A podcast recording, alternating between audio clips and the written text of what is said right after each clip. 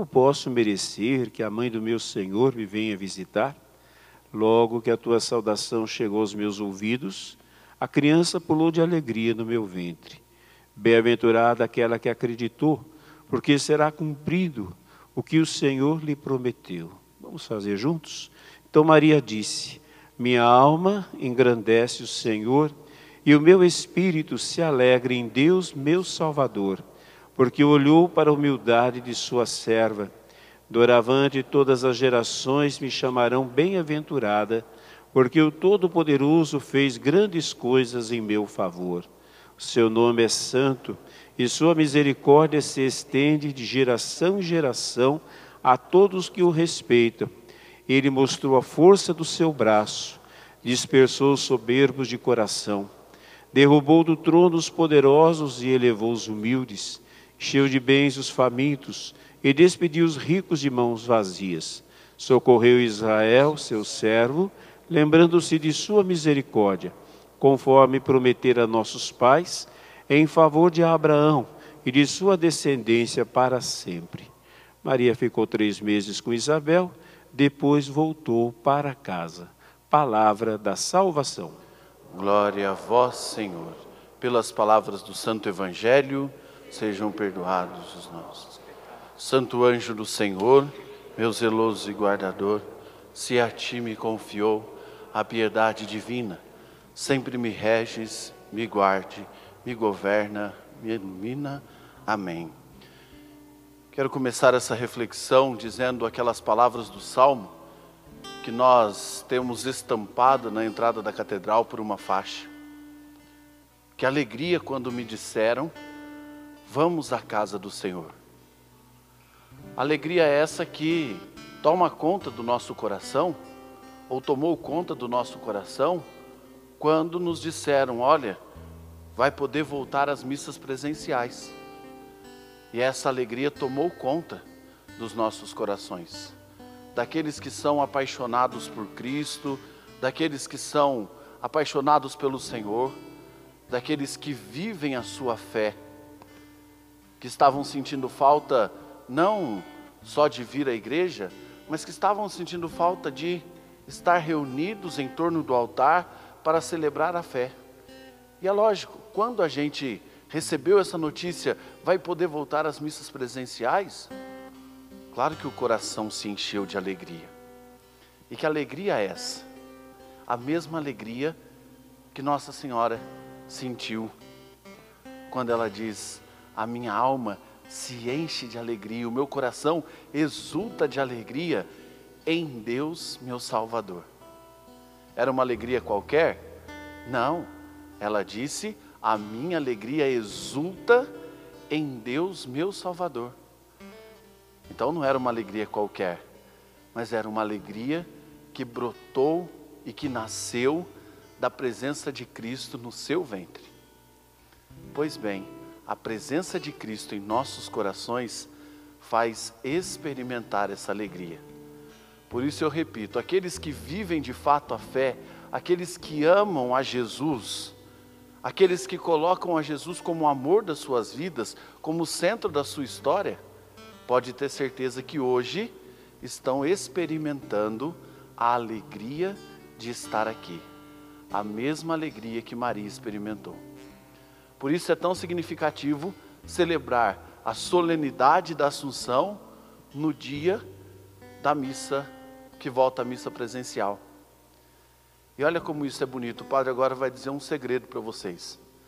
Quando nós fizemos a reunião, nossa para voltar às missas presenciais, o bispo nos colocou duas coisas.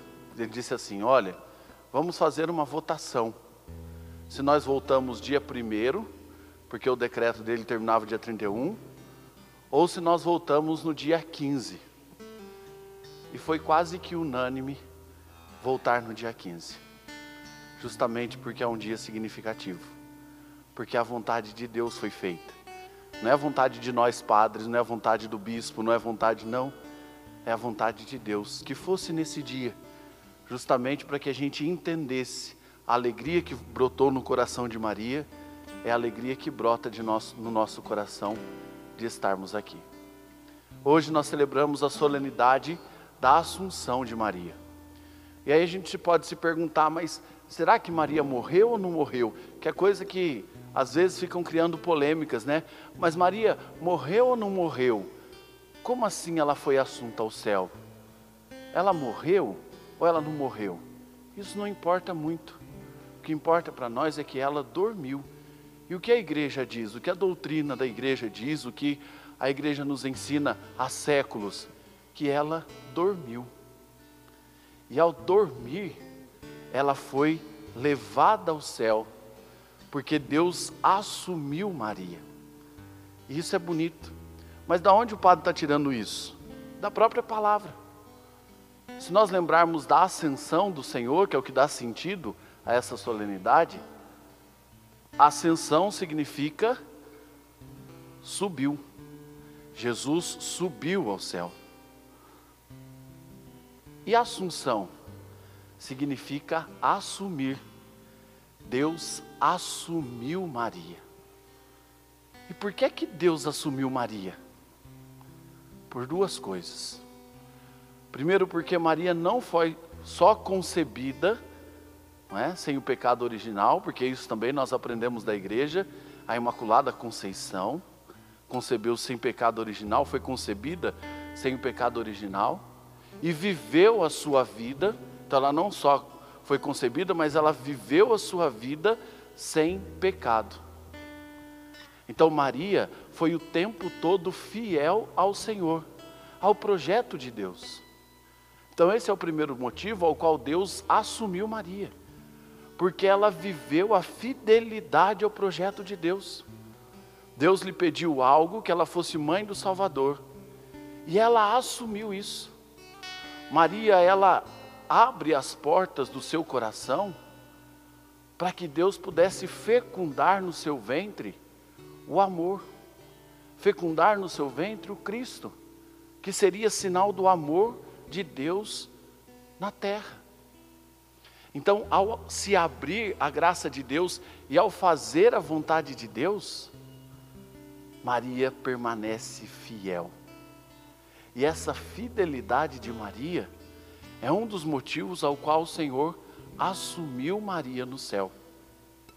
E qual o segundo motivo? Maria foi servidora. Maria fez parte do corpo de Cristo, cujo Cristo é a cabeça. E nós, igreja, somos o corpo. Nós aprendemos isso com São Paulo. Mas Maria poderia ter querido ser mais do que isso, porque afinal ela deu a luz ao Salvador.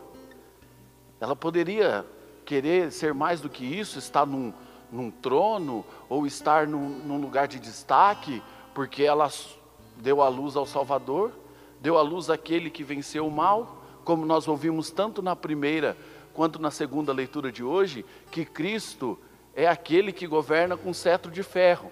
Por que um cetro de ferro? Porque ele não está num trono glorioso, mas ele é Deus conosco. Por isso ele governa com cetro de ferro.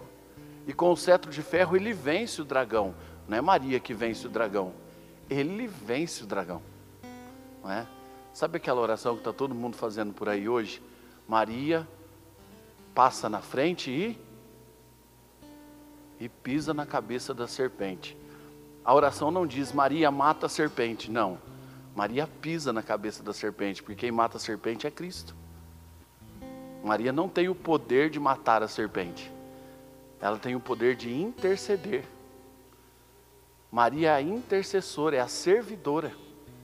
E ao servir, ela pisa na cabeça da serpente por conta da sua fidelidade. Mas quem mata a serpente é Cristo. Nós temos que tomar cuidado para não colocar Maria no lugar de Cristo. Não, ela é a mãe intercessora.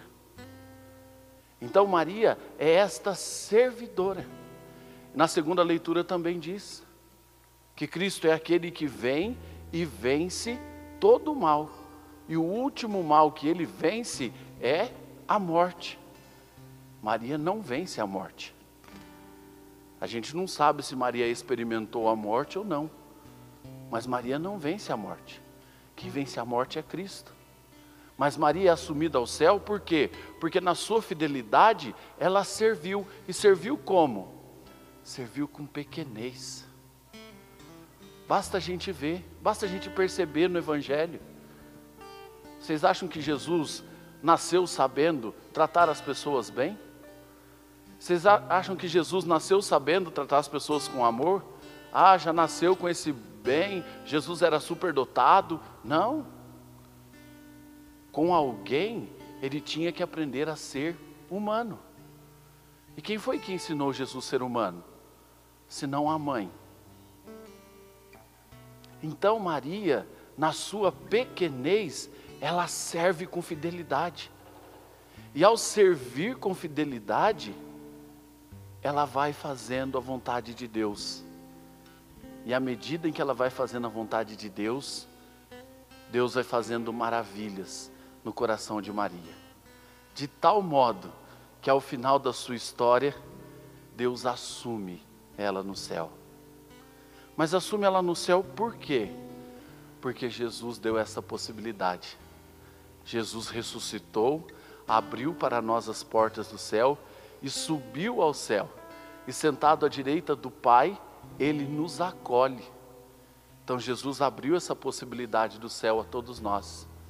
E Maria, ela é o exemplo perfeito de quem faz a vontade de Deus na pequenez, nas coisas que nem aparecem, nas coisas simples, nas coisas pequenas da vida, mas serve com amor e fidelidade até o fim. A gente não precisa aparecer para servir, não. Basta que a gente sirva com amor. Basta que a gente se dedique no amor. Você não precisa querer servi-la na sua casa para aparecer para Deus e todo mundo que você é bondoso, é amoroso, é legalzinho. Não. Mas que você sirva com pequenez. E como é servir com pequenez? É amar nos detalhes nossa Senhora serviu com pequenez. Ela podia ser grande. Ela podia querer dizer para todo mundo que ela era grande. Ela podia. Ela tinha motivo para isso. É mãe do Salvador. Imagina. Mas ela não o fez. Por quê? Porque ela escolheu servir na pequenez. Por isso ela diz no cântico que nós acabamos de rezar juntos: Eis aqui a serva do Senhor. Faça em mim segundo a Sua palavra. Faça em mim a Sua vontade. E nós, igreja, nós devemos aprender como Maria. Nós devemos aprender a servir como ela, a servir na pequenez, a servir na simplicidade, nos detalhes, a amar nos detalhes. Às vezes a gente fica querendo mostrar amor das coisas grandes, mas a gente não precisa disso. Às vezes a gente querer mostrar amor ah, nas coisas gigantes, a gente não precisa disso. Nós devemos aprender a servir e a servir no amor, na pequenez, como Maria, nos detalhes das coisas. Aprender a servir no amor, nos detalhes das coisas. Porque senão a vida perde o sentido. Mas e se nós e se nós assumirmos, escolhermos ser fiéis ao amor do Senhor e servir na pequenez, Padre, aí o Senhor faz em nosso coração maravilhas. É assim que a nossa vida se torna maravilhosa nas mãos de Deus. E é assim que nós experimentamos a alegria de nos encontrar com o Senhor. Não é porque somos bons, não é porque somos os melhores, não é porque a gente é, viveu e vive, não é? Sem pecado do começo ao fim da vida como Maria. Não, nós não conseguimos. Por quê? Porque somos pecadores. Porque temos em nós essa tendência ao pecado.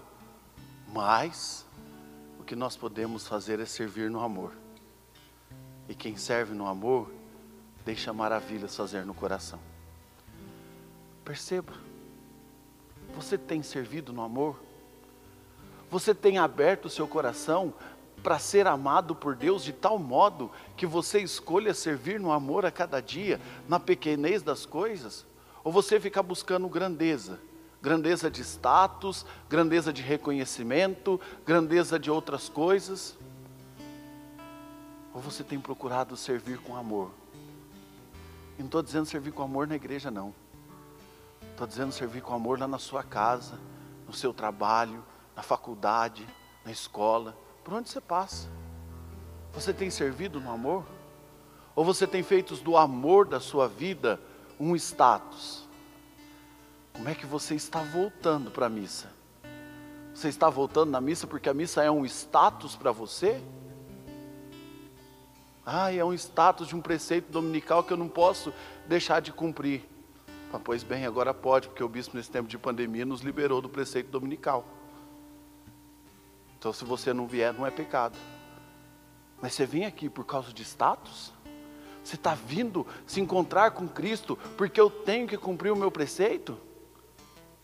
Ou você vem para se encontrar com aquele que é o amor da sua vida e que te faz amar? Padre, como é que eu sei que Ele é o amor da minha vida, que me faz amar e que me alegra o coração quando eu o encontro? É quando eu saio daqui disposto a lutar para servir na pequenez, para servir no amor. Por quê? Porque a certeza que eu tenho no meu coração é que o Senhor faz em mim maravilhas.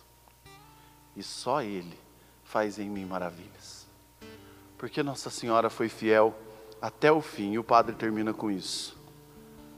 Porque Nossa Senhora foi fiel até o fim qual era a motivação dela ser fiel até o fim? Porque ela era uma mulher, como todas as outras. Tinha a possibilidade de viver o pecado como todas as outras. Maria não era um anjo, era mulher, ser humano. Ela poderia viver o pecado como todas as outras. Por que ela escolheu não viver? Por conta da certeza. A certeza que o Senhor faz em nosso coração maravilhas quando nós escolhemos por Ele. Então, que nessa festa da Assunção você possa experimentar esta alegria de fazer a vontade de Deus, de servir com amor na pequenez, de escolher ser fiel ao Senhor e abrindo o teu coração, deixar que Ele derrote os dragões que tem aí no seu coração, os dragões que às vezes te faz pecar, os dragões que às vezes te faz querer desistir, os dragões que te causam medo, que você abra o coração e deixe que Ele derrote os dragões, para que as maravilhas de Deus seja feita em teu coração, em tua vida, em tua história. Convido você a colocar a mão no teu coração, fechar os seus olhos e rezar com o Senhor. Nesta noite de domingo, Senhor, nós queremos nos colocar nas tuas mãos há muitos dragões em nossas vidas dragões que nos atormentam, dragões que nos perseguem, dragões que muitas vezes tentam destruir os sonhos que são seus em nossos corações. Dragões que muitas vezes nos tentam para deixarmos de fazer a tua vontade dragões que tentam varrer da nossa vida a sua graça, o seu amor, a sua misericórdia. E que às vezes, Senhor, até conseguem. Mas hoje nós queremos abrir o nosso coração, deixar que o seu amor seja fecundo em nosso coração, como foi fecundo no ventre de Maria. Dizendo ao Senhor: governa, Senhor, em nossos corações. Governa, Senhor, em nossa história. Governa, Senhor, em nossa vida. Para que o Senhor, sendo governante da nossa vida, da nossa história, dos nossos corações, possa Ele, com Sua força, derrotar os dragões que nos atormentam. Mas também te pedimos, Senhor, realiza suas maravilhas em nossos corações. Realiza, Senhor, suas maravilhas em nossa história. Nós estamos aqui, de volta em tua casa, para deixar que o Senhor reine. E reinando em nossos corações, Senhor, nós te pedimos, faz maravilhas em nós, como fez na vida de Maria. Realiza a tua vontade em nós. Nos deixa experimentar a alegria de viver contigo até o fim. Obrigado, Senhor. O Senhor fez em mim maravilhas. Senhor fez em mim maravilhas. Senhor fez em mim maravilhas. Santo é o Senhor. O Senhor fez em mim maravilhas. O Senhor fez em mim maravilhas. Senhor fez em mim maravilhas. Santo é os. Vamos juntos? O Senhor fez em mim maravilhas. O Senhor fez em mim maravilhas. O Senhor fez em mim maravilhas. Santo é o Senhor. Creio em Deus Pai.